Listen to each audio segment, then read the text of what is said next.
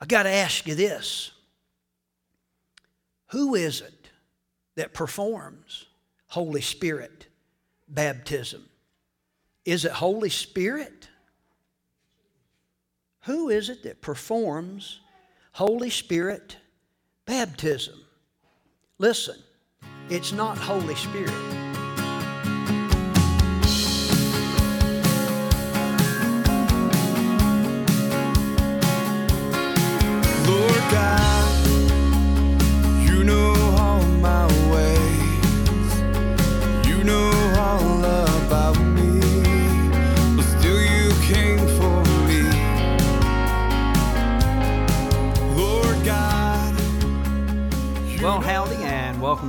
I'm Terry Knight, and the pastor here at New Life Community Church. And I thank you so much for turning us on, tuning us in. I trust, as always, that the Lord's going to bless you up one side and down the others. We fellowship together here for the next several moments. Well, let me wish you all a very happy Easter. I trust you've had a great Easter week, Passion Week. A great time for the church. When we look back at what Jesus did for us, it gives us great hope for the future and Jesus' return. We try to remind you of that every week that Jesus is coming back. And boy, what an exciting time of the year it is to be able to say that to you again. Jesus is coming back. Is he coming back for you? I trust that he is. Here's what I want to ask you this morning as we begin to get into this particular teaching. It's one that we've titled Filled with, and we're talking about the baptism with the Holy Spirit, being filled with Holy Spirit. And the question I want to begin and end with this morning is this Why do I need to be filled with Holy Spirit? Why do you need to be filled with Holy Spirit? Now, some of you listening, you've heard this teaching over and over again. Uh, well enough that you could explain it to others. There's some of you listening right now and you're scratching your head like, what in the world is that guy talking about? Being filled with the Holy Spirit. What is a Holy Spirit? We've talked about that in this teaching, and it's very, very important for you to know and understand this in terms of your well being as a member of the forever family of God. Let me jump right on into this. Our text passage for this particular series is Mark chapter 1, verse number 8.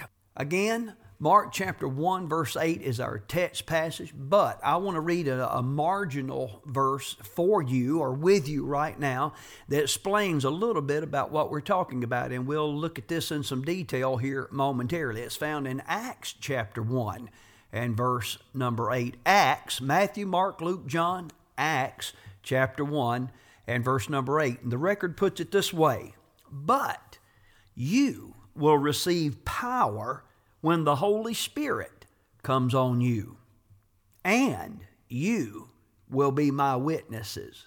That's the first part of the verse. I'm going to stop right there. Let me pray for you. Father, I thank you for each one listening in right now, whether they're listening live or later. And I pray that by your word you would convict their heart, convince them of your truth and your purpose and plan for their life. We pray in Jesus' name. Amen and amen. Hey, you hang on. I'm going to be back here in just a little while to wrap things up. God bless.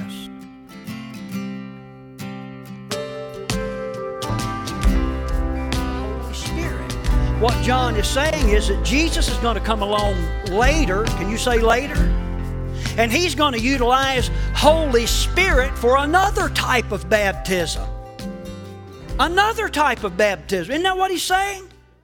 Now, watch. In both instances, there is the dipper and the dippy and the change agent that is applied. What I'm trying to show you is that the New Testament is teaching us this by using something physical to show us something spiritual. I trust you're getting this. So, to answer the question, I'm repeating myself somewhat. I'm doing it on purpose. What does it mean to be filled with Holy Spirit? It means this it means yielding to a saturation or an infusion of Holy Spirit of God to the max. Yielding to. It's pretty easy somewhat difficult for me to illustrate yielding to with this piece of cloth because this cloth has no will, mind, muscles, agenda. It's just a piece of cloth. Somebody just made it and it just lays around like a lot of people I know. No, it just kind of lays there until you pick it up and do something with it. But how many of you know that in order to be born again, you have to yield? Jesus Christ did not grab any of you or anyone else by the nape of the neck and drag them down, kicking and screaming, and saying, You are going to accept me or else. Now, I read for you this morning about or a part of Paul's experience. How many of you know at the end of the day, Paul had a choice? You can argue with that if you want to. I believe he could have went boogity, boogity, boogity if he'd have wanted to. But he didn't. He realized what was going on and he yielded to that. What does it mean to be filled with? It means yielding to a saturation of an infusion of Holy Spirit. To be filled with Holy Spirit means to be immersed or baptized with or in Holy Spirit. Now, let me move along, number five on your study notes. Beloved, as water baptism requires a yielding, so does Spirit baptism. Holy Spirit is not going to force you to be Spirit baptized. Jesus is not going to force you to be spirit baptized. God the Father is not going to uh, force you to be spirit baptized. There may be some well meaning zealots that will grab you and think they can force you into being spirit baptized, but they cannot. You have to ask for it, you have to yield to it. Watch me, church. That starts in the heart, it doesn't start out there. People can make you do some things out there and you're kicking and screaming the whole way in your heart, no, no, no, you can't make me. Here's why it's important to understand that the water comes after the fact. You make a decision for Christ well before you hit the water. Amen. Think about that. You make that decision well before the water. Same thing with spirit infilling or spirit filling. Now, here's some good news about salvation. Listen to Romans 10 13. The Word of God says this, and that's just all that I believe. That's what I preach. That's what I live by. I think I'm going to die by it. For everyone who calls on the name of the Lord will be, say it with me, church. There's a key word there in that verse. What do you think it is? Saved who? Everyone who calls on the name of the Lord. Likewise, Holy Spirit baptism. Listen to Luke chapter 11 and verse 13. If you then, though you are evil, know how to give good gifts to your children, we got to watch Tucker play basketball yesterday. That's a hoot. And at the end of that, Lolly, Lolly took him to this little room where they had some goodies and bought him, I don't know what it was, some kind of oatmeal cookie. Yeah, every guy's dream on Saturday morning. That oatmeal cookie. He eat that up. Lolly's good at doing those things for the grandkids. He says here, if you know how to give good gifts to your children, look at this. How much more will your Father in heaven give the Holy Spirit to those who ask Him? Amen. How much more? Wow. I got to ask you this who is it that performs Holy Spirit baptism? Is it Holy Spirit? Who is it that performs Holy Spirit baptism? Listen, it's not Holy Spirit. Let me help you see this, really important. I want you to note again what John said in our text, chapter 1, verse 8. I baptize you with water, but he, who is He? Jesus the Christ, the one that shed His blood for us to make our salvation possible. He will baptize you with what? Well, the Holy Spirit. Fill in number six with me, beloved. It is Jesus Christ and no other than Jesus Christ that fills one with or baptizes one with Holy Spirit. What does it mean to be filled with? It means yielding to a saturation of. What does it mean to be filled with Holy Spirit? Yielding to a saturation of, an infusion of Holy Spirit of God. Uh, to the max, if you please. And we've tried to illustrate that before you this morning. Now, quickly, I'm going to try to wrap all of this up by going to Acts chapter 8. And I want you to see this. It's very important for you to see this. according to the Word of God, which is our only record. I'm not going to entrust my eternal salvation to what Joe Blow wrote and put a book in the library.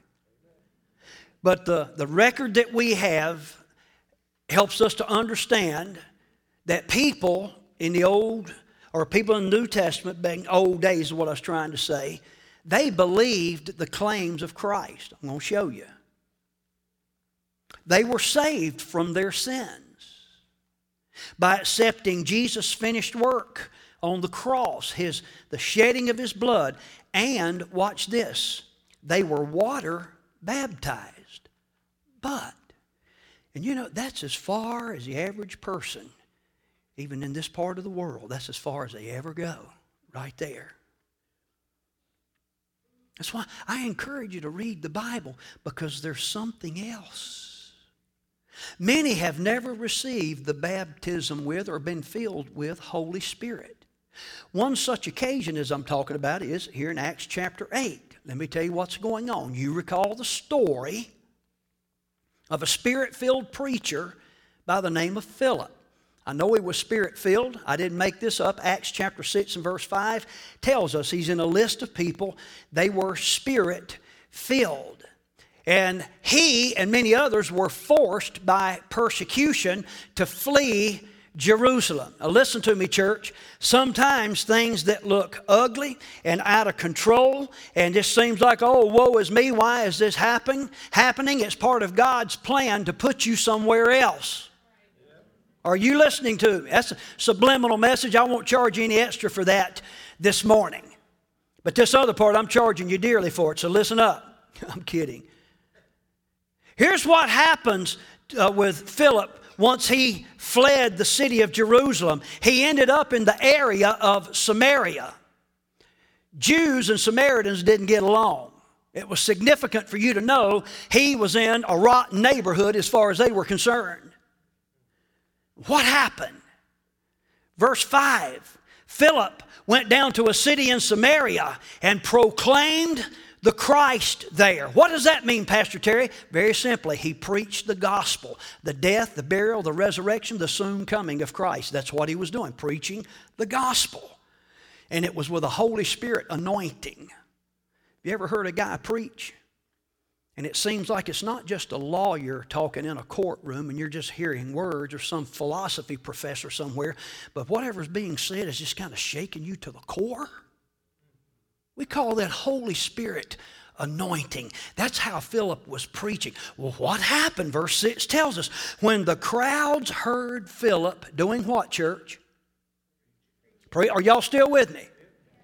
Now, I know you can go to other churches and just get half this message, but uh, you know, I think you deserve the best, so I'm giving you the whole thing this morning. Are you with me? Here we go.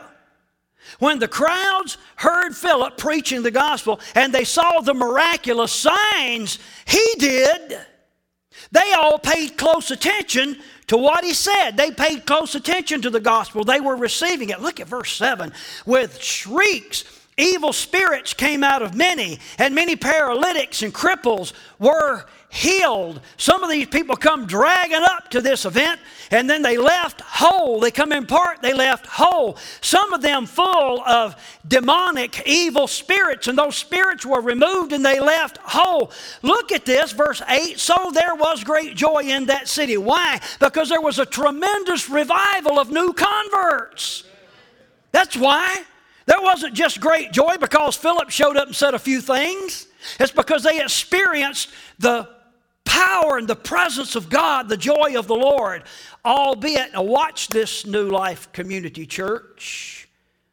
These folks were not yet fully discipled. How many of you know it's possible to kneel here this morning? You don't have to kneel, by the way. You can be anywhere, anywhere God is. But you can kneel right here this morning, and you can genuinely be born again and get up and leave here. How many of you know at that point you do not know everything that is in here? Am I right? I've been reading and studying and preaching this for four decades. And it's still, somebody mentioned to me this week something they had read in the Bible and said, I'd never, I read through the Bible every year. I've never seen that before. Well, welcome to the Bible. It's what, it, yeah. You, you can't outthink God. He's, he's amazing. Look at verse 12. I want you to see that these people were born again. It says, But when they believed Philip, when they believed Philip. As he preached the good news of the kingdom of God and the name of Jesus Christ, they were baptized, water baptized, uh, baptism to symbolize a new birth, both men and women. Again, it's a reference to salvation. Verse 13 is somewhat of a parenthesis, but it tells us about Simon. Simon was a witch doctor for all intents and purposes, he was a sorcerer. But we're told that he himself believed. Hallelujah. Can you imagine? The witch doctor found Jesus. Amen. Hallelujah. And the Bible tells us that he was baptized in water and he followed Philip around everywhere, astonished by the great signs and the miracles that he saw. Listen, Simon practiced sorcery. He was a fake and he recognized that Philip was a real deal. And he was following around. Hey, Philip, can I go with you? Huh? Can I, can I, huh? huh? Philip, Philip, where are we going today? Show me some of that stuff. Now, Simon again was not fully discipled, and he got a little whacked out because he thought that he could buy what Philip had. Listen to me, in particular, you rich folks out there. You can't buy this. It isn't for sale, but it isn't cheap. And Simon found out that he couldn't buy this, and all indications are he kind of got things straightened out. That brings me to verse 14. We're winding down. My winder is winding down. Question for you at the end of this. Verse 14 says, When the apostles in Jerusalem heard that Samaria, where this revival is going on, look at this, had accepted the word of God, new birth. They sent Peter and John, a couple of apostles that had walked and talked with Jesus and had been spirit baptized. They sent Peter and John to them. Look at verse 15. When they, when Peter and John arrived, they prayed for them. Notice what it says. They prayed that all of them would get a new house and a new car and have a lot of money and uh, that all everybody would love them. See it there?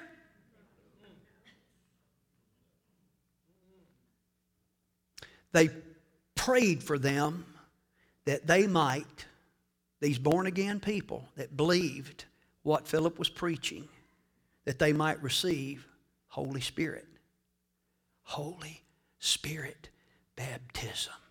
And here's the question Is it possible, and I believe that it is, that these Samaritans had identified with Jesus through Philip's water baptism and yet did not fully understand or comprehend the nature and the necessity of Holy Spirit infilling or Holy Spirit baptism. Why? Purely because they had not yet been taught it. Of all the years preaching, and perhaps the last series that I did here may be an exception to what I'm about to tell you. I can preach on nearly anything in the Bible, but when I start preaching on this, Ooh, you talking about spiritual warfare and distractions and all kind of things. Why do you think that is? It's key. I want to suggest to you, you can fill in number seven and you can put your shoes on. Don't leave yet. I want to suggest to you that when Peter and John, who had been spirit filled at Pentecost, when they came up to Samaria, they forthright enlightened these new converts and helped them realize the necessity of following through with spirit baptism. And indeed, they did. Let me recap this, and it's important to do so. When you hear the gospel message, ever who you are, and you purpose to accept it as the truth that it is, and you place your faith in the finished work of Jesus Christ, on the cross. The Holy Spirit of God actually serves as the agent, the power, the facilitator that literally places you in Jesus. It's like I might put this in something or something else in something. It is Holy, uh, it, Holy Spirit that actually places you into Jesus. Now, watch this. At that point, Holy Spirit applies the blood of Christ with his big old spiritual paintbrush. He paints over all of the sin in your life, every square inch of your sinful existence. And at that point, you are born again or saved, born of the Spirit. That's that spiritual birth that it was talking about. That is illustrated by water baptism. You go down in one way, come back up another way. Does that make sense? Now that we are positionally in Christ, we are set up to be truly set apart by receiving that which John pointed to. One more time, I want you to look at this. I baptize you with water, symbolically representing your new birth, but He will baptize you with the Holy Spirit. Watch this, church, bringing us not only position in Christ, but more so power. The power that is available to those who have been or become a part of the forever family of God. The very moment we believe, and I believe this, the very moment we accept Jesus Christ's blood sacrifice, we become a new person. We are saved, literally born anew. The water baptism is an outward method of testifying to the world of Jesus' death to the old person. That water is that representative change agent, if you please. Just like that old dingy piece of cloth goes into the dyeing and kind of comes up different. That's what that water represents. But the question remains Pastor Terry, if I went down an old dingy center, and I believed, and the Holy Spirit's washed me, and I've been baptized in the water and all that kind of stuff, and I've come up, then why do I need this other baptism that you're talking about? Why? Why? Tell me why. Because God doesn't want you looking like this. And so many today in the church look like this half committed, and hear me, I'm not berating anybody. I'm just wanting you to understand. They just half doing this thing, half the power they should have. When God wants you to look like this fellow, full. Why do we need Jesus to baptize us in the Spirit? Because it brings to us a genuine power to walk the walk. Let me show you Acts chapter 1, verse 8, and we close not Mark 1, Acts 1, verse 8. But you will receive, help me, church, power when the Holy Spirit comes on you. For what? And you will be my witnesses. Power to be a witness.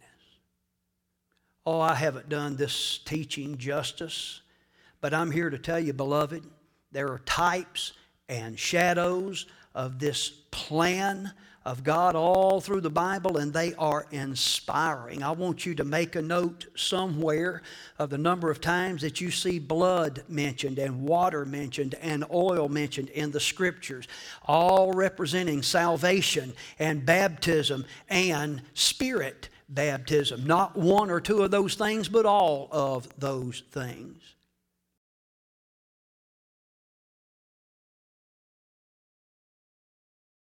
Well, beloved, that's going to wrap up this particular teaching. And I want to conclude by asking the question we began with tonight Why do I, why do you need to be filled with Holy Spirit?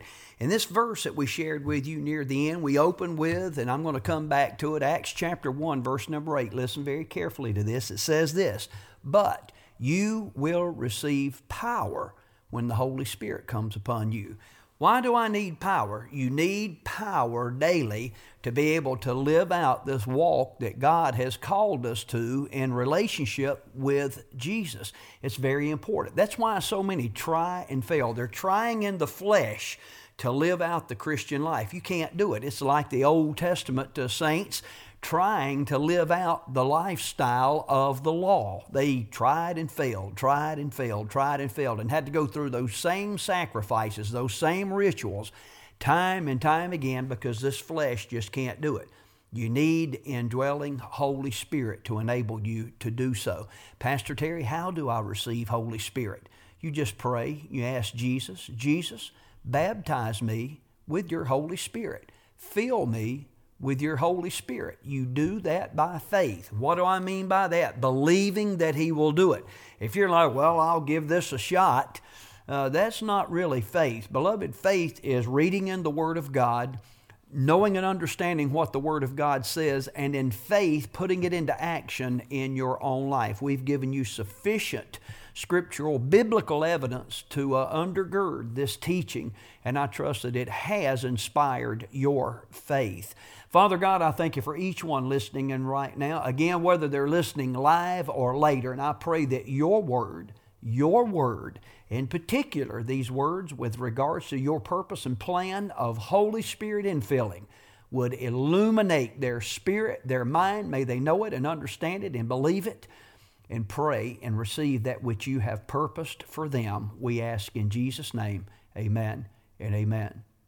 Hey, let me wrap it up this way. Beloved, if you have been born again, spirit filled, you've prayed this prayer, it's very important that you share that testimony with someone. Well, Pastor Terry, can I just remain a secret agent? Well, no, probably not, because when that takes place inside, it has to get out. And I want to encourage you not to suppress that, to keep that in and say, well, this is embarrassing or I don't know about this.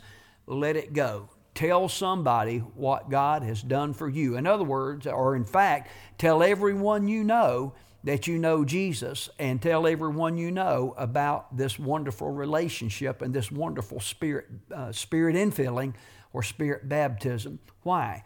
Well, it'll help you to be a stronger witness for one, and to be stronger in this uh, this walk with the Lord. It will also encourage others to experience it for themselves. That's what the witness is all about. Well, my time is uh, nearly gone. I do want to take this uh, opportunity to invite you one more time to come out and be a part of what's taking place here at New Life. We are open live and in person on Sunday morning. 10 o'clock is our primary worship celebration. We also have midweek activities. Wednesday night, we call that Family Ministries Night, something for the children, KFC, Kids for Christ, EX5 Youth Group, and the adult C&C groups, the care and compassion groups, something for nearly every member of the family. And I trust that would include you. I've got to get out of here. I am Terry Knight, the pastor of New Life Community Church. I trust you're going to have a great week, what's left of it. God bless. And remember, my friends, Jesus is coming back. Is he coming back for you?